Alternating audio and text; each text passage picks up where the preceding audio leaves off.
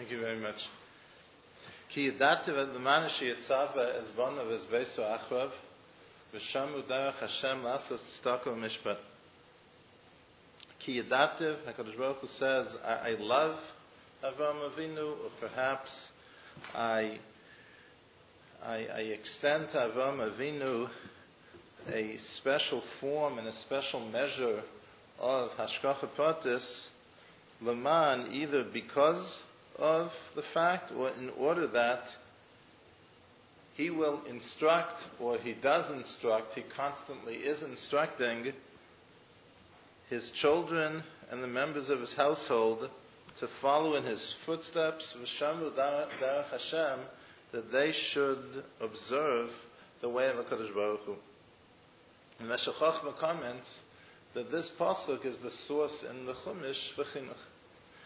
When, when Chazal refer to chinuch as derabanan, it means in the the specific instance that uh, right now that uh, you have to tell the katan to daven shachris, so that chi of chinuch is is uh, is, is midrabanan. But uh, speaking more broadly, so then the the, the of chinuch is daraisa, and it's rooted in this pasuk. This pasuk also gives us a sense for just how central the blessing, the privilege, the responsibility of uh, of chinuch is. Avram Avinu, Zera Avam Oavi, the, the Navi, speaking in the name of Hakadosh Baruch Hu, refers to Avram Avinu as the uh, as an Oiv Hashem, as the, the paradigm of Avas Hashem. Stoma one could write uh, not just a one volume biography, Stoma one could write a multi volume biography of all of uh, Avram Avinu's uh, virtues and, and different expressions of, of Avas Hashem, and yet HaKadosh Baruch Hu singles out, why is it that I love him, why is it that I extend to him this special measure of Hashgacha Pratis? It's because of his commitment, because of his single-minded devotion to Chinuch, to transmitting the Masorah which he is, is, is founding. Life is, is, for many, very hectic.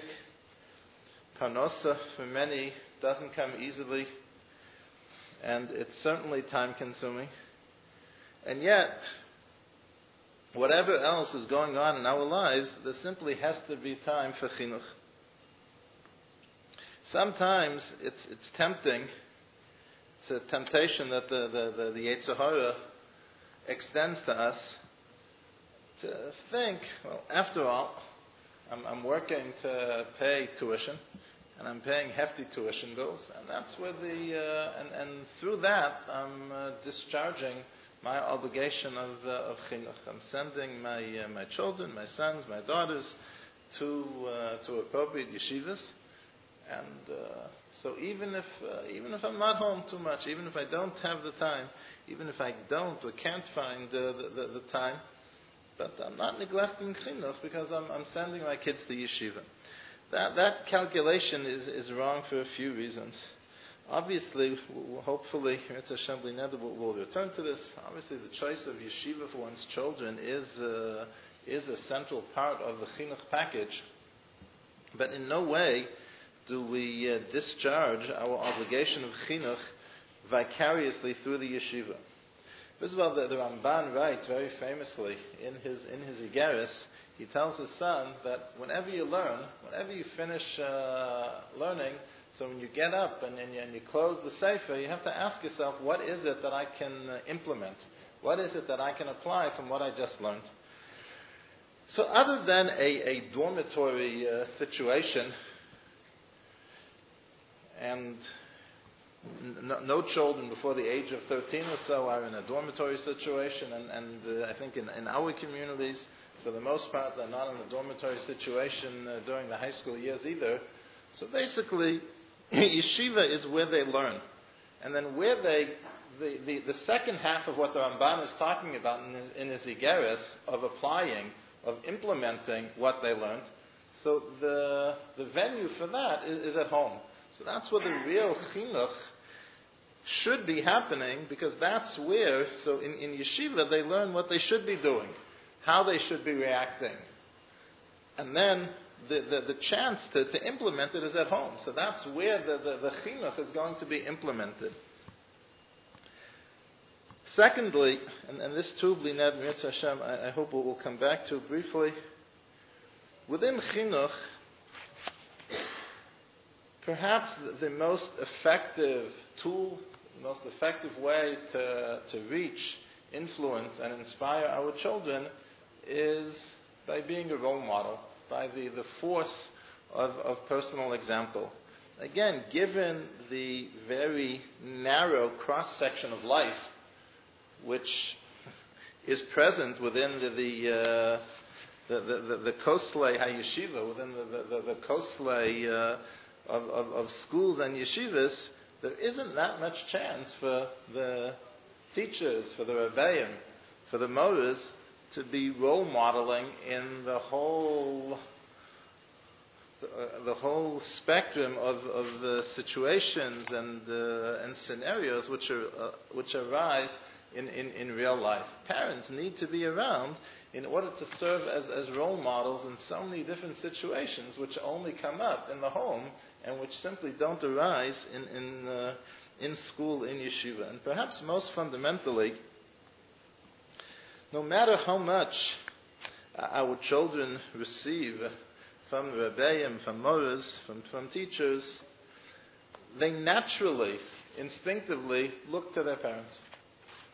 No matter what children will hear, and what, and no matter what uh, guidance and instruction children are going to receive in yeshiva, in school, they're going to look naturally. That's why Hakadosh Baruch Hu uh, wired us that's why HaKadosh Baruch Hu programmed us that we look to our parents to, to, to set an example, which is why, again, simply the, the presence of parents to invest time, to be around, to be able to be involved, again, directly, firsthand in chinuch, is uh, something for which there, there's, no, there's no substitute. I think the Chovos HaLevavos comments that, that if you look at the Bria, if you look at HaKadosh Baruch Hu's creation, so human young, children are, are, are unique in that if you look at the animal kingdom, so the animal young become independent very quickly. In whatever, whatever species you want to look at, so the, the, the time of dependence, the period of dependence, is a very, very short one. When you look at the human young, when you look at, at, at, at children, so the period of dependence whether physical or, or, or emotional dependence, lasts much longer. And, this, and, the, and the Chovos HaLevavos explains that's because HaKadosh Baruch Hu set up a situation that the dependence is what gives us the, the, the opening to be mechanech our children, and that's why HaKadosh Baruch Hu created the world in the way that he did. What happens if a person looks and simply doesn't have the time. Things are just, uh, again, whether the demands of, of one's job or, or, whatever else. So the truth is that, that here we segue to the next point that it's important to have a, a disclaimer in, in speaking about chinuch in a public forum. Certainly, there are general principles and approaches which we can discuss together, which we can review, but obviously, ultimately, chinuch has to be personalized. It has to be tailored to the individual child, and as much as we can discuss, again, in, in broad strokes together, when all is said and done, it needs to be adjusted. It needs to be applied to, to individual sets of circumstances. The, the, the issue of finding time within one's life to devote to, to chinuch certainly belongs within that within that realm of what has to be individualized. But I think we, we would do well to transpose. The truth is that the Rav said it in, in, in the context of talking about chinuch. He wasn't talking about uh, necessarily this aspect of the challenge of chinuch, but he, uh, he, he once commented in a very uh, very beautiful formulation. He was talking about the, the challenge of being mechanech uh, children in, in, in, America, where in order for them to basically ultimately enter the, the, the workforce and, and, and be uh, productive members in the workforce, so they need to receive a secular education as well. And he said, you know, is it possible to, to give children this double curriculum that to, to be mechanech as well as provide them with a general education. So he said very beautifully, he said he doesn't know if it's possible. He says, could be it's impossible, but one thing he knows is that we have to do it. And the same, that, that same truth can be said about this as well. It could be that, that uh, when some of us look at our schedules, we, don't, we simply don't have the time. Maybe it's impossible to find uh, the extra time, the extra hours to spend with our children, to devote to our children, to be involved firsthand in the chinuch. Maybe it's impossible, but one thing is clear, whether it's possible or impossible, somehow, echshahu, we have to make it happen.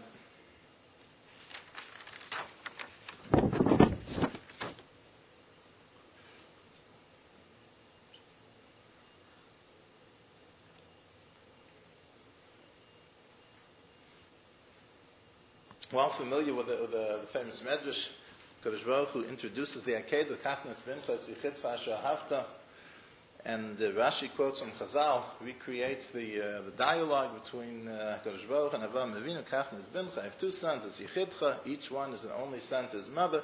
Asher Hafta, I love them both. Kikasha Yiyah, what it means to be a parent, what it means to be a father, what it means to be a mother, is to love one's children. Kikasha. That we're supposed to know that the way Hakadosh Baruch Hu teaches us, the way Hakadosh Baruch Hu chastises us, is with the same approach, the same attitude as a as a father, as a parent teaches, or if need be, chastises the child, meaning with love.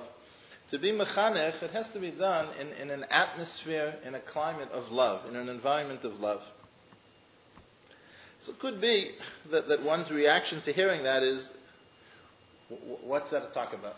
All parents love their children. It's something which is implanted within us instinctively. HaKadosh Baruch Hu gave us uh, an instinct. The parental instinct is, is one which part of it is a, a, a sense of love. So that's true, but there's a very important but.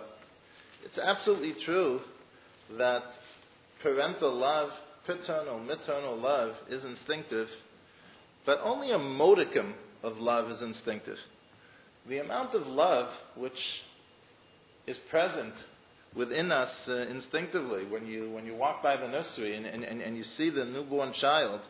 I think uh, mothers more than fathers uh, certainly feel it even before the, the, the baby is uh, is born.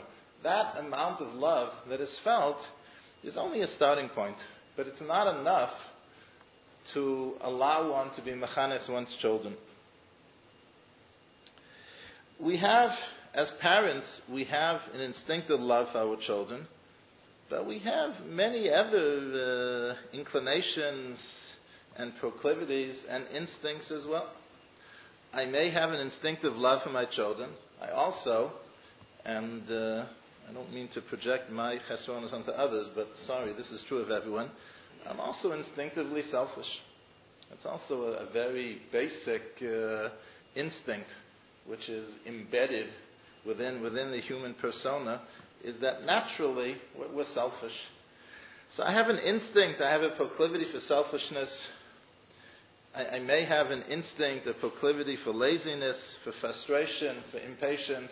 So it's true that parental love is instinctive, but if we just rely on that instinctive love and we don't look to cultivate and we don't look to deepen it, that's not going to allow us to be again the kafnas binchas yichidcha asher hafta kikasha yiyasu ishas beno that that the, the the, the model for teaching is, is, is a father karachim av bonim the way parents have love for children that love means that the instinct that we have for love is the starting point, but it's something that has to be cultivated, it has to be developed, because otherwise that instinct will often be overridden by a combination or a composite of many, many other, many other instincts.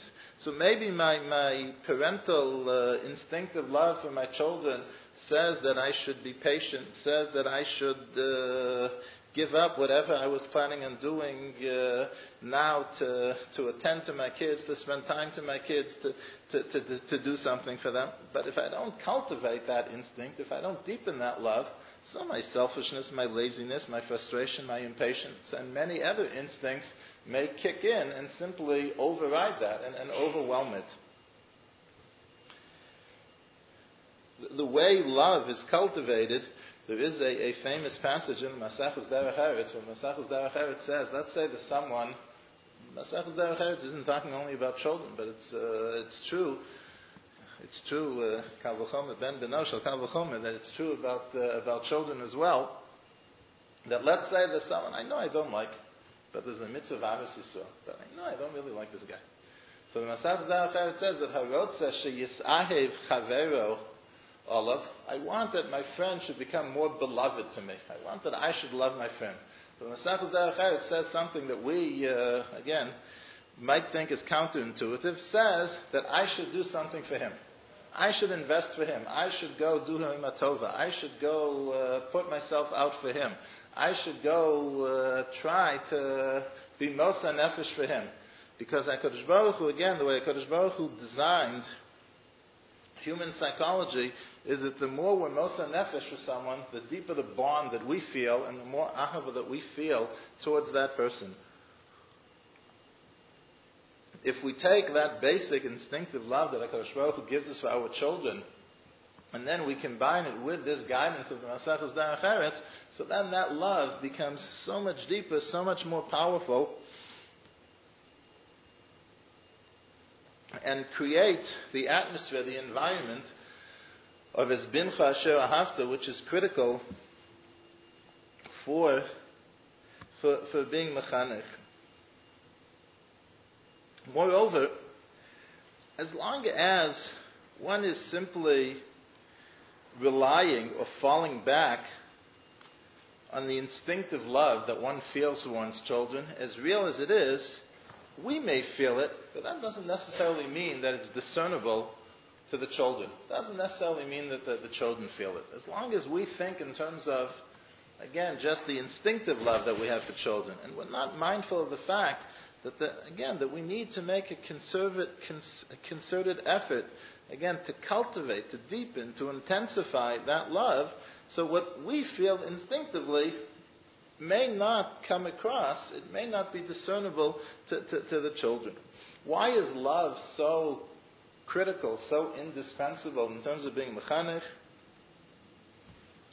First of all, children who, who grow up in, in a home where they feel the warmth and the love from their parents, who feel enveloped in, in parental love, are much more likely to have the critically vital self esteem and self confidence that a child needs to succeed in anything.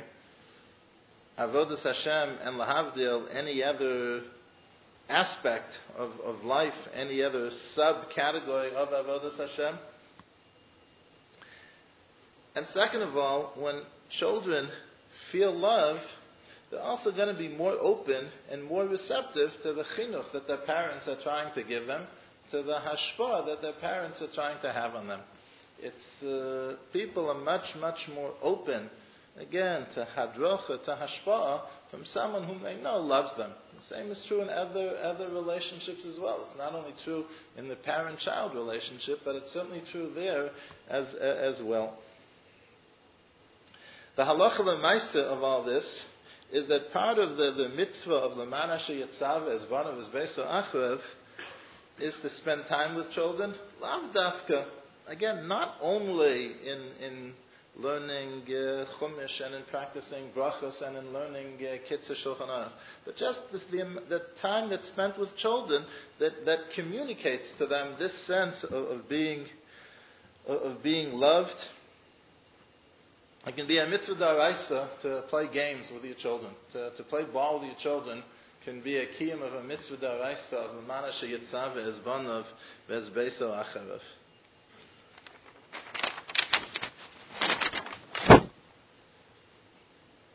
The second foundation for chinuch, alongside ahava, is earning the respect of our children. If you think for a moment, if you reflect,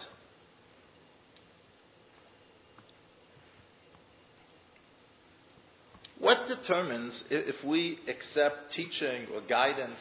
Someone gets up and, uh, and, and, and gives a drasha and takes a certain position on an issue. So, what determines whether or not uh, a Mora Hara gets up and gives a certain Piskei Halacha? So, what, what determines, uh, leaving aside whatever uh, hang ups or whatever, uh, whatever other issues uh, that we have, but what, what, uh, what determines whether or not we're going to accept that hadracha that's being offered? What determines whether or not we're going to accept the Piskei Halacha? So L'chara, there, there were two criteria that we used. The first one is the criterion of Kabbalah Sa'emes Mimisha Amar. Doesn't matter who's speaking. Doesn't matter necessarily what credentials or qualifications the person brings to the table. We'll judge what the person is saying on its own merits. So if the person is speaking about something where we feel qualified to make that judgment, so then we will accept or reject or perhaps remain non-committal, again, based on, on applying the standard of Kabbalah Sa'emes Mimisha whether or not we say that it's Nikorim Divayemes, that, that we recognize this is true. But there's also another criterion. There's also something else which is crucial in, in determining whether we accept, again, guidance, hadracha, whether we're open to, to, to hashpah, whether we accept piskei halacha, and that's who's giving it. That's even if, as is always the case when we're asking shaylas, by definition, it's something which is beyond our competence, it's beyond our, uh, our ability to authoritatively judge whether what we're being told is right or wrong. So then what determines whether or not we accept it? Who we're hearing it from? Who we're hearing it from? So in the realm of Psak so if, if, if, we go to someone, if for some reason we hear a Psak Halacha, but we don't know who this Rav is, and we don't know what his stature is, so Lav Davka that we're going to accept that Psak Halacha. We go and we know that the Rav is uh, very distinguished uh, highly and widely respected, then we're gonna we're gonna accept it. So children, I don't know whether they do this consciously. I don't know whether they can articulate it. Maybe at a certain age they can. At a certain age they certainly can't. They're not so much in a position to be applying the first criterion or the first standard of, of Kabbalah Sa'emes uh, Mimisha Amaro. But they're very, very much in a position to be applying the second standard of who am I hearing this from?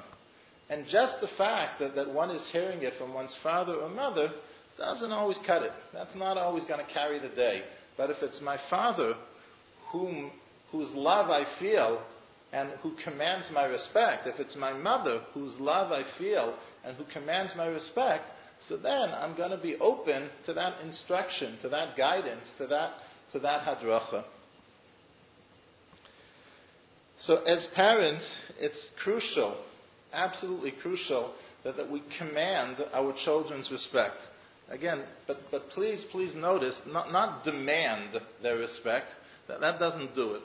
It, uh, we're, we're, we're in deep trouble if we have to demand our children's respect. We have to be able to command, again, by virtue of our devotion to them, by virtue of the, the role models that we are for them, we have to be able to command their respect in the sense of, of earning their respect that they, that they naturally give the respect. When, if, if a parent hears himself or herself having to resort to the argument of I'm the mommy, I'm the tati, and you got to listen to what I'm doing, to what I'm saying. Okay, so maybe with a two-year-old or a three-year-old, that's okay. But uh, as they get older, if uh, if that's the gist of the of the argument, and that's the thrust of the of the moral suasion, then it's an achen vei, and then we're in big trouble.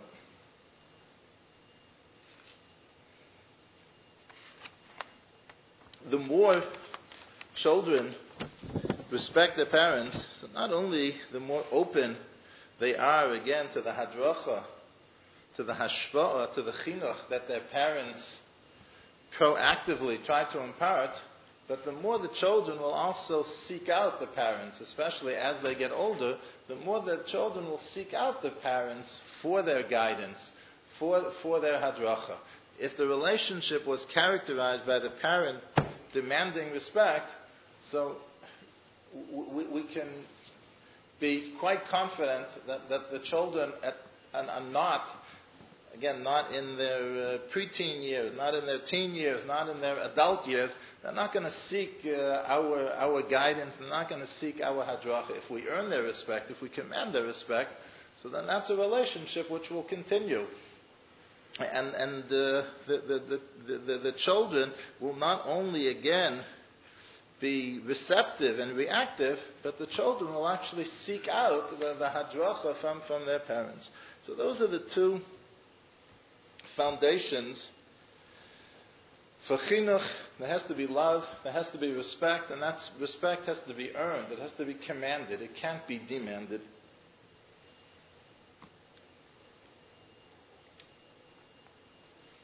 Within chinuch, though, the koved has to be bilateral, meaning that it's not only that, that we seek to earn the respect of our children, we have to respect our children. In order to be mechanech children, we have to respect the children. We have to respect their needs. We have to respect their feelings. We have to respect their individuality. Respecting their needs at a young age, it can be a child's need to be able to to, to, to say what he or she wants to eat for breakfast or, or lunch and not have that constantly uh, meet a parental uh, veto because according to the uh, pediatrician's book, this isn't exactly the, uh, the pyramid that, uh, that the child is, is supposed to be following for, uh, for, for, the, for the meal plan. And obviously those needs change as and, and become more significant and more material as, uh, as children grow.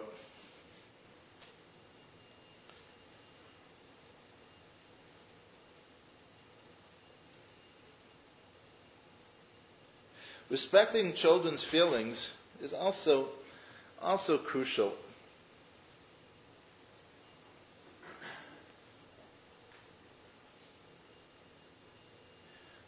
Take a moshel. Again, we'll take a moshel with, with a younger child and then extrapolate from there to, uh, to older children and uh, more objectively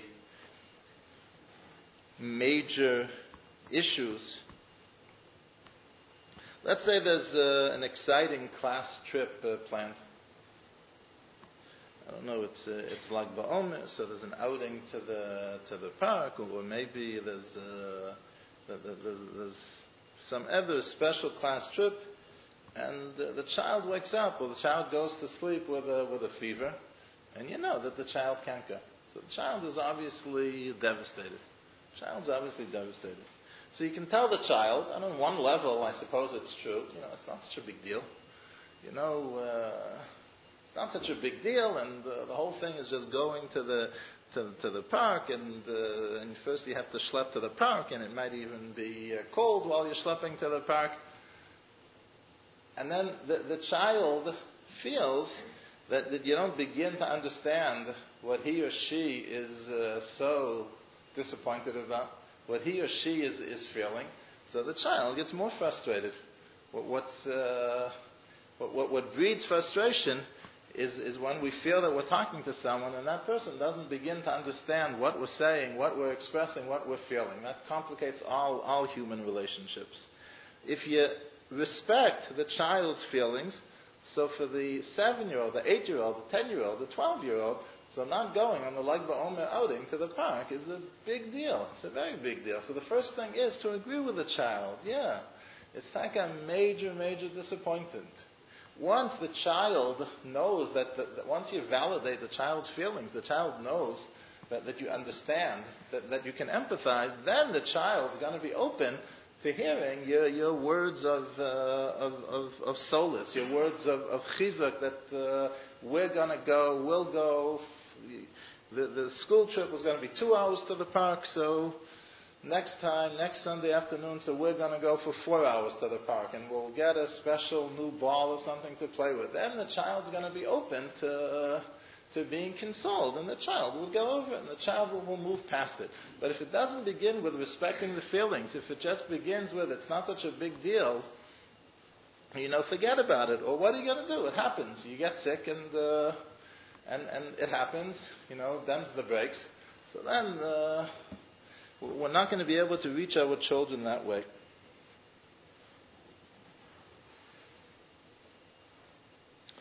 Respect their needs, respect their feelings, and respect their individuality. Often, because we don't step back and reflect, if we were to step back and reflect, we would easily recognize it.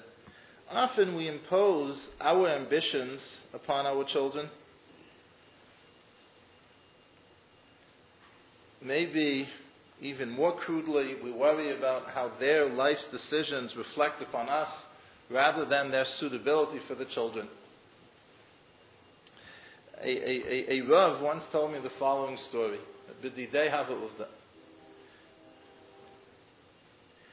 He, he, had, he, had, he had a son. He had only one son. He had a daughter also. He had only one son. And he very, very much wanted that his son should follow in his footsteps and should go into Rabbanis. His son was, was uh, learning in Eretz Yisrael. Son calls him up, tells him that he wants to drop out of yeshiva, and he wants to take a job. He has an offer. He wants to take a job as a car mechanic.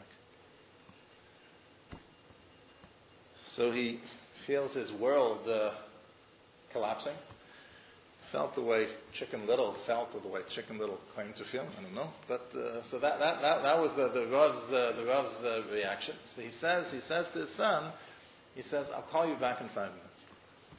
Hangs, hangs up the phone, and he, he calls up the, the, the Rav's phone and tells him what happened. So the Rav told him. The Rav knew the father, knew the son, and he knew that the son wasn't cut out for Rabbanis. He wasn't cut out for Rabbanis. That lo lachach he knew that. So he said, tell him that, that you agree 100%, that you'll support him 100%, but on one condition. He shouldn't just take this job. He should come back. He should take the best course there is in, uh, in, in, in car mechanics that there is, and that you're gonna, you're gonna support him through all this, and that's what you should tell him. So he, he hangs up the phone with, with the calls his son back, and tells him, I agree. You, you, can leave yeshiva, you can pursue this, but I don't want you to take this job. I want you to come back, take the, find out where the best training is, where the best course is, do it, and, and I'll support you. He tells me the story, and he tells me, you know, this past Erev Yom Kippur, my son didn't eat before the Tanis because the Hatzalah ambulance in his neighborhood broke down, and he was working till uh, literally minutes before Shkia down to the wire to fix the Hatzalah ambulance. So in case uh, Rahman al there was a call, the, the Hatzalah ambulance would, would, would, be ready to go. And he had such tremendous nachas from his son, and such tremendous hakaras hatov to the Rav for that uh, that he had given him. So we have to re- respect our children's individuality. It could be that uh, that, that L'marsha notzarnu, lo notzuheim. It could be that uh, what our calling in life is, is not going to be their calling in life. We have to respect their, their individuality and uh, support them in finding their niche within, within Avodah Hashem.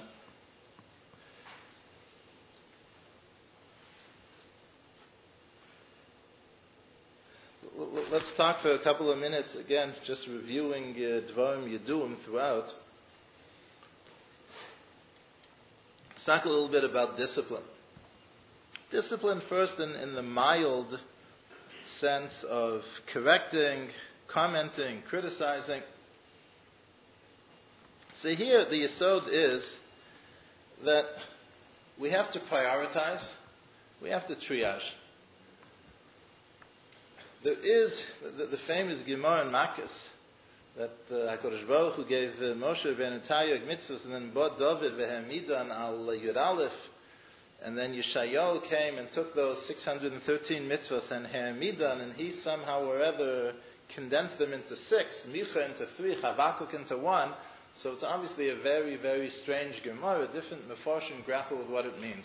One of them, I think it's the Drashos HaRan. I, I apologize, I didn't double check. I think it's the Drashos HaRan. It's someone of, uh, someone of very great stature says an unbelievable pshat in the Gemara. Says that what the Gemara means is that each of these Nevi'im lived at a time when they couldn't preach to their generation all of Taryag mitzvahs. So they had to prioritize which ones they were going to emphasize, which ones they were going to teach, which ones that they were going to, to emphasize. And that's what it means. Al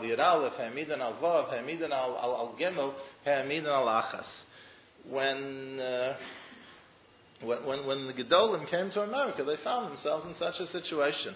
There were lots of things they didn't comment on. Sometimes people reminisce about the good old days when uh, Orthodox shuls uh, had uh, bingo and they had mixed dancing and uh, and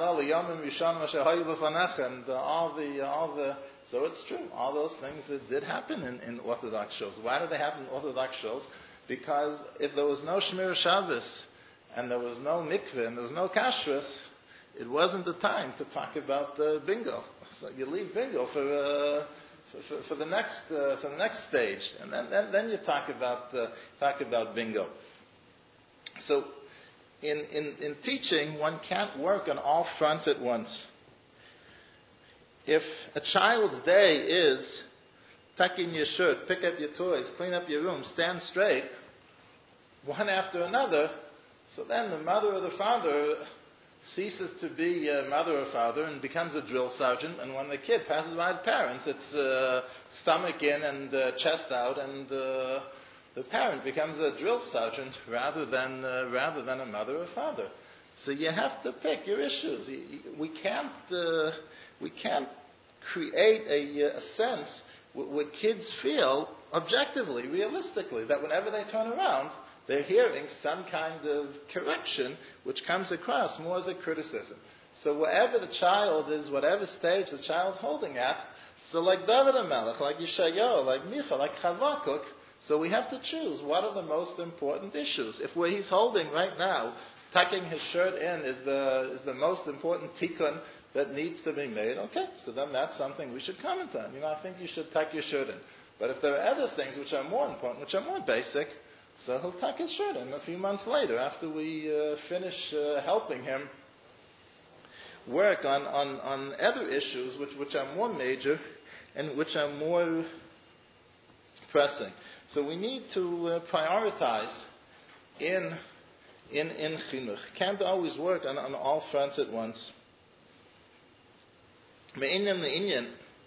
In a related sense, there's a lot of uh, needless confrontation that, that, happens between parents and children, and it unfolds, again, to give an example with, with small children, but the same thing is you just tweak it, and, and the same thing is true for, for older children as well. So the parent comes and uh, the kid is tired, it's been a long day, it's almost time for bedtime. So the parent says, clean up your room. So the child says, no, I don't want to. Okay, so how does how do things unfold from here? So they can. Un, the child is tired. The child is overwhelmed. Maybe, maybe the child's a little lazy also. Could be. So how do, how do things uh, how do things develop from here? So either the parent lays down the law and demands that immediately the child uh, clean up his room, almost inevitably there's going to be confrontation. Almost inevitably there's going to be confrontation. The alternative is, again, you have to adjust this example, you know, as the age increases to make it age appropriate, but, but working within this example. So the alternative is that the parent says to the child, Come, I'll help you. The parent does a token part, does the first, the first the installment in cleaning up the room, does a token part of cleaning up the room. The child ends up doing a lot, if not most of it. And the chinuch message is very much communicated. The chinuch message gets across. The resistance is broken down by that expression of, of sympathy and, and, and help as opposed to something which is just experienced as just sort of a, a cold and austere demand. What about the, the issue of uh, discipline and its, uh, again, stronger form in terms of uh, punishing children, in terms of hitting children? There's a pasuk in Mishlei that you can quote. There's a Gemara in Makos you can quote. But I, I would just t- tell, tell you two things. Daite. Almost every time parents hit children, Lani is daite, they're over Whatever the Pasuk in Mishlei is talking about, whatever, whatever the Gemara in Makos is talking about, it means when a parent is acting with total composure and the parent is calibrating that I'm doing this to be mechanech my children. If the parent is acting out of anger, out of frustration, the same anger and frustration that if it was socially acceptable, I'd smack the guy who, uh, who cut me in line in the bank. But the only thing is that's not socially acceptable, so I don't do it. So I sort of I sort of mutter, and uh, then when I get home, I'll, I'll, I'll, I'll, yell about it. But if it was socially acceptable, I would have smacked him also. Okay, the only thing is with your kids, it's socially acceptable. So when we get angry and we get impatient and we get frustrated and we had a hard day uh, at work, and then we come home and uh, the, the, the, the and and, uh, and and and we see that our kids uh, wrote all over the wall, wrote all over uh, our favorite svarim. So then then we lose it. So that's not what the Pasuk in Mishlei is talking about. That's not what the Gemara in Makos is talking about. That's Derech Nitzayin. That's Derech Bizayin. I think that's an Issa Daraisa.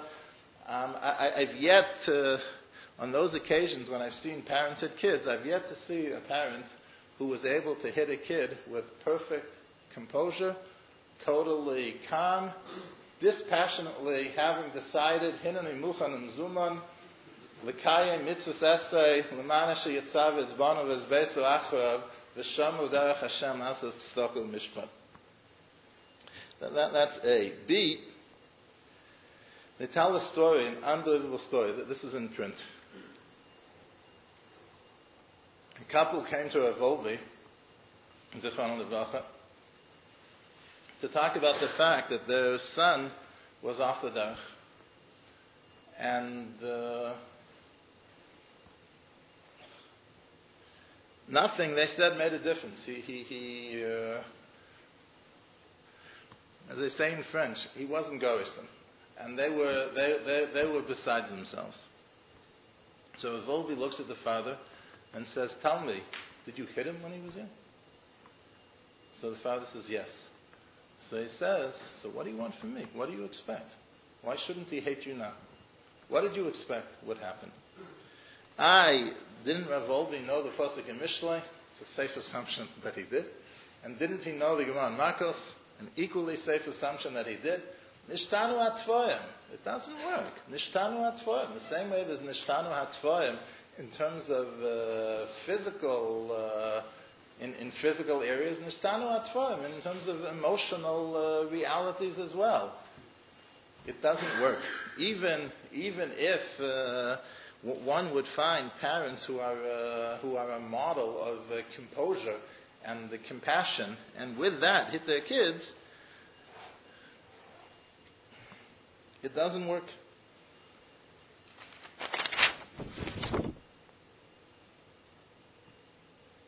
We mentioned before the, the role of choosing a yeshiva for one's children within, uh, within the chinuch. And again, with all the, the, the, the, emphasis on the indispensable role of the parents and the primary role of the parents notwithstanding, obviously this is a major, major decision.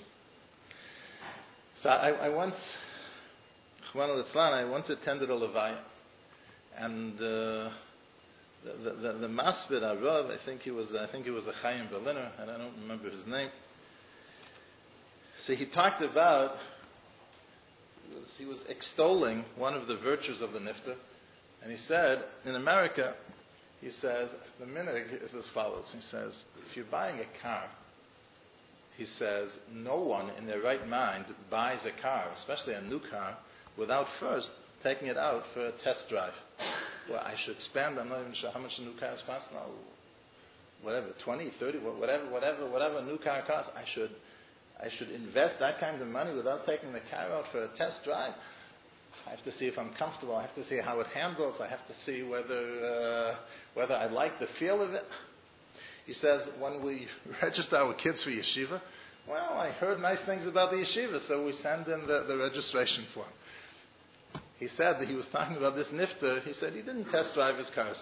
He says he got a recommendation on a car. He bought the car. He says before he enrolled his kids in a yeshiva, he went and he visited the yeshiva and he spent time. Uh, he didn't rely on uh, aid me, aid me, me, me, me, me, and uh, what's being discussed uh, halavana or, or in other in other forums. He went and he checked out the, the, the, the yeshivas. It was a very very powerful point.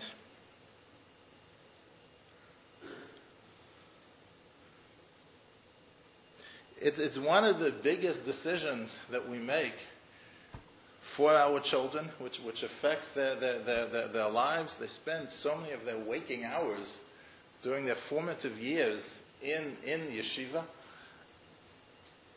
Why should we be content with making uh, a decision based on, uh, on, on, on hearsay? If the yeshiva doesn't, doesn't let you sit in, doesn't let you get any first-hand chance, so then how can you how can you consider it? Maybe it's a good yeshiva, but you have no way of knowing. So how can one just uh, sign away? We have to know firsthand that the yeshiva that, to which we're sending our children is is the right yeshiva.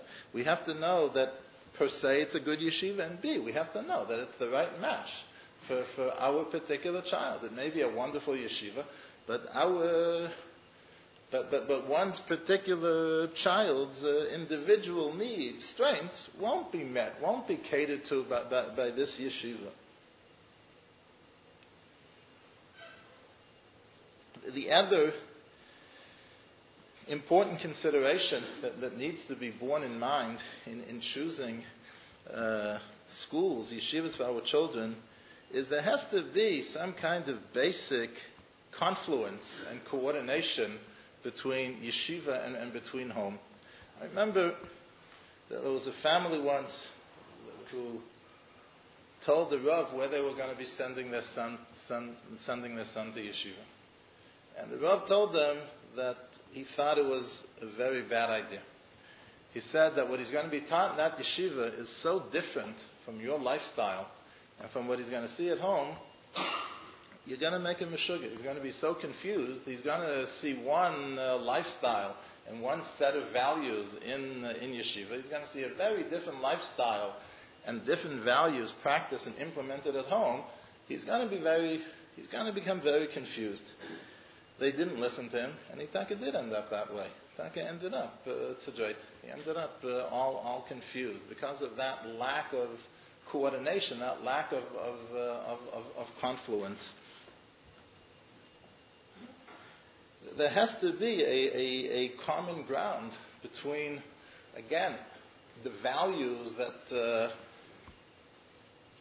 that we represent our children at home and the values to which we expose them in, in yeshiva. Otherwise, one of two things happen. Either they end up very confused, or they basically end up rejecting the parents because uh, they hear that in, uh, in yeshiva and school that, that they're told differently. There has to be, again, a basic doesn't mean it has to be identical. Doesn't mean that in every minor uh, detail, it doesn't mean the Rebbe has to knot his tie the way uh, the way we, we knot our ties, but there has to be some kind of fundamental uh, confluence, some kind of fundamental coordination.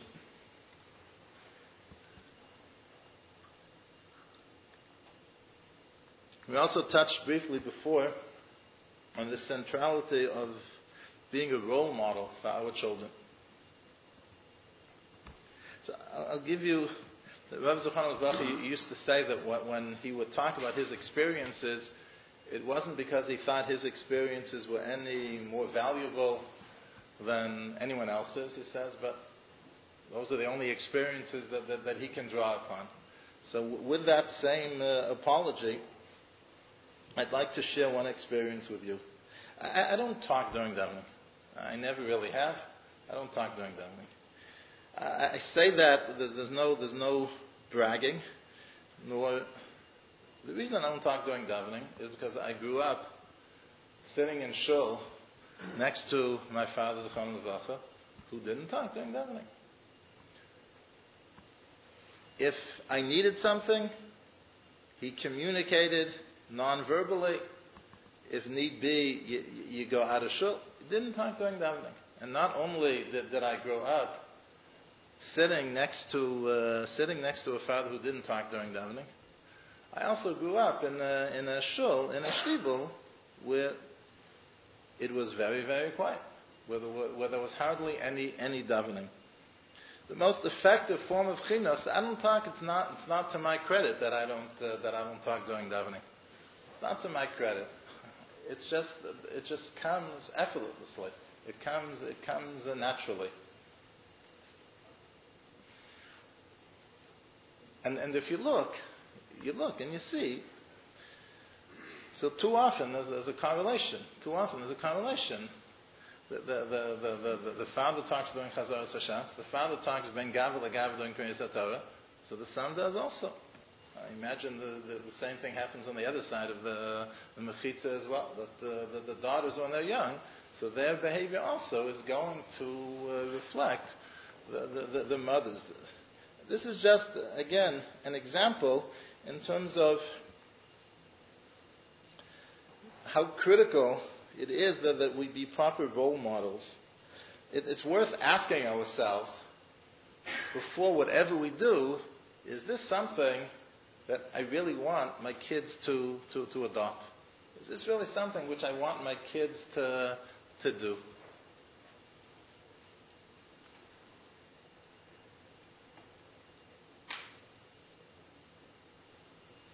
Being a role model is so pivotal because, as, as the cliche goes, actions speak louder than words. And being a role model is so pivotal because actions can show the beauty of a way of life of Torah more vividly and more effectively and more poignantly than words can ever capture. So if we want to be mechanech our children to work hard, to learn, to be bali chesed, to have betochen, so above all, we have to be role models in, in, in those areas.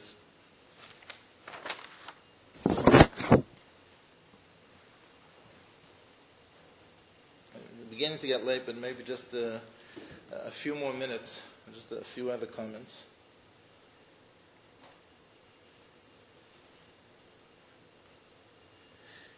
It goes without saying that, that we need to be sensitive to our children's social integration. The Rambam writes, I think he actually quotes it from, from Aristotle, he says, man is a social animal. And for that reason, of course, we need to be very, very sensitive to our children's, again, social integration, that they should, that they should have friends, they should be mu'uvim abrios. But we have to find a way to balance that with not simply falling in line with what everyone else does and what our children's colleagues, parents, let them do, that that should dictate to us what we do.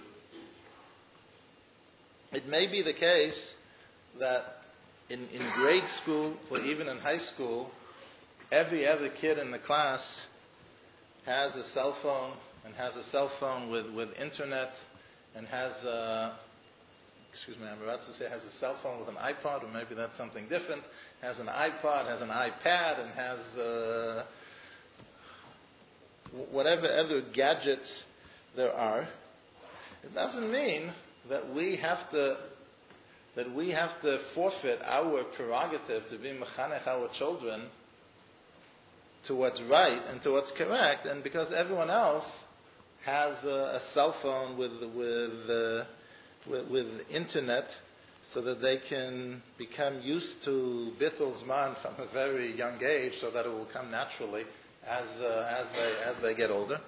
It doesn't mean that we have to doesn't mean that we have to fall in line with that. I but isn't it important that they have friends? Yes. So we have to find a way of, on the one hand, being able to, to set our own standards for chinuch habonim v'habanos, and balancing that, and at times there is a tension. At times there is a tension, and balancing that with with the, the, the, the social integration, which is so critical for for our children.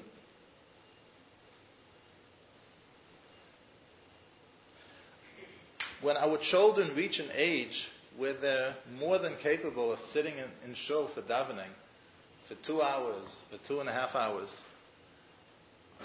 They're nine, they're ten, they're eleven years old. So when they go to school, so there's an expectation that they should sit, uh, that they should be able to sit for hours and hours. But in shul, for some reason, there's a notion that no, how long can you expect kids to, to sit in shul and uh, so here too, we have to reflect and we have to introspect what's really correct. And then it can't be as simple as that's what everyone else does. Because reductio ad absurdum, aim ladova self, if we take that to its natural conclusion, so then we sort of abdicate responsibility and, and we lose the, the privilege and the prerogative of being mechanech our children the way they should, because it's no longer what we know is the right thing for our children, but it's what everyone else it's what everyone else does. The, the Vilna Gaon writes in his Igaris, the Chafetz Chaim, I think quotes the Vilna Gaon and, and, and talks about this as well.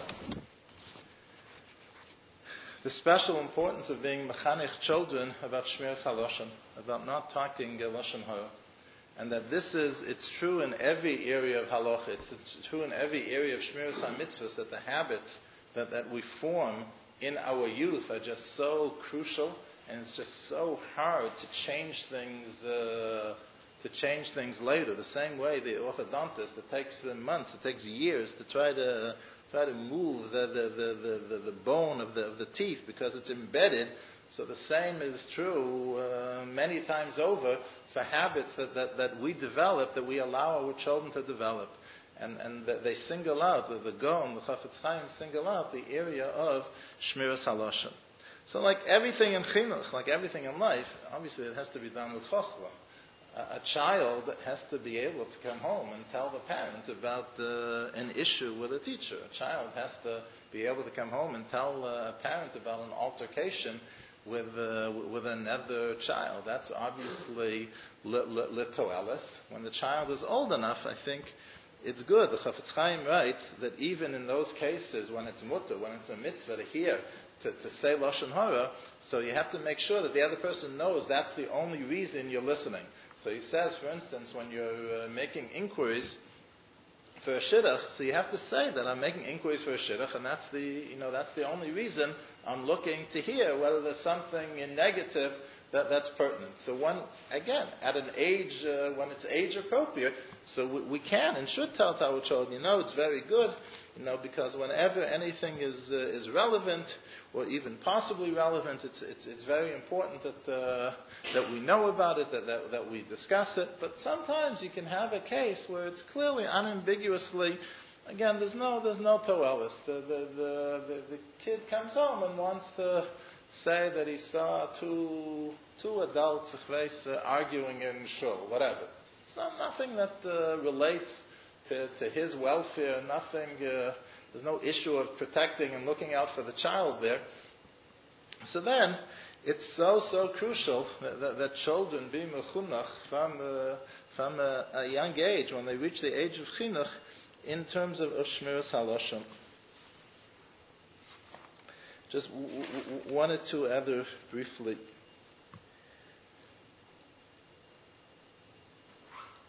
How does everything we're talking about, what's the breakdown between mother and father and everything we've been talking about?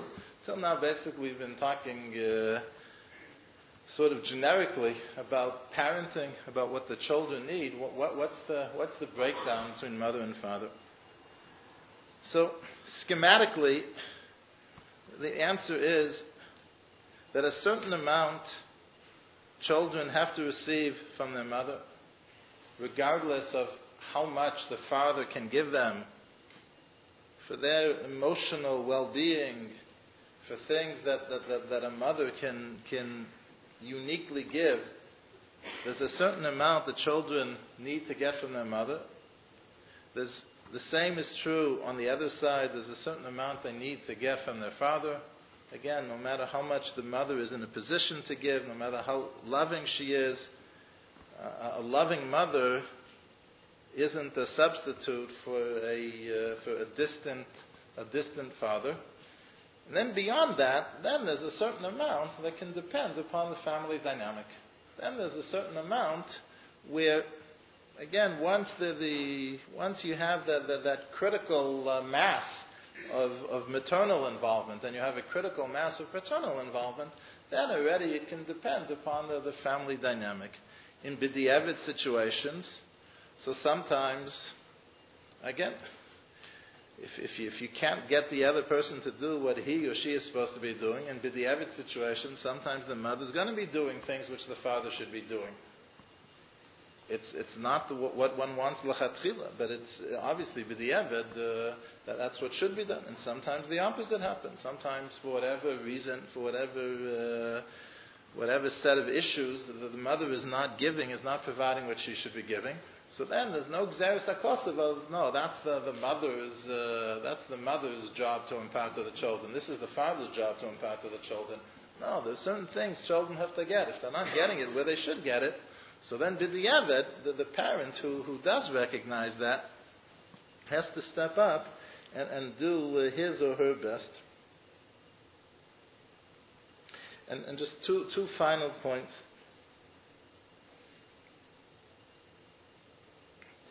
In being mechanech our children,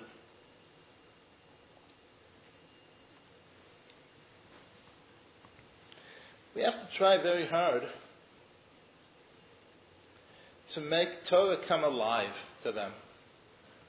Not as a series of rules,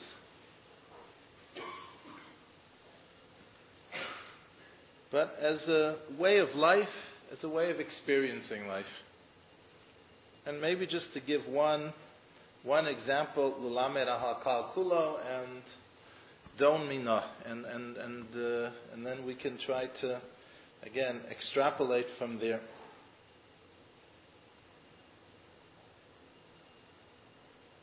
Part of chinuch is that our children should see and understand how certain courses of action that we do are expressions of bitachon. They should see, again, not just hear, again, a, mussar shmuz, a, sicha about, about bitachon, but they should actually be able they should actually, again, see and sense how we live with, with a sense of bitachon. They should be able to see and sense how, again, there's a sense of, of reverence for, for, for, for Shabbos.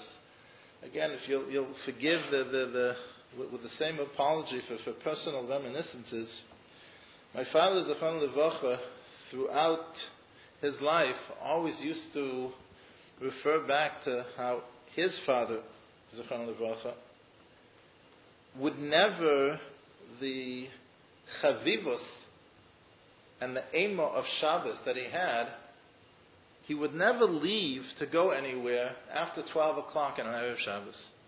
So there's a suburb of Boston, uh, Chelsea. It's, uh, I don't know, 40, 45 minutes.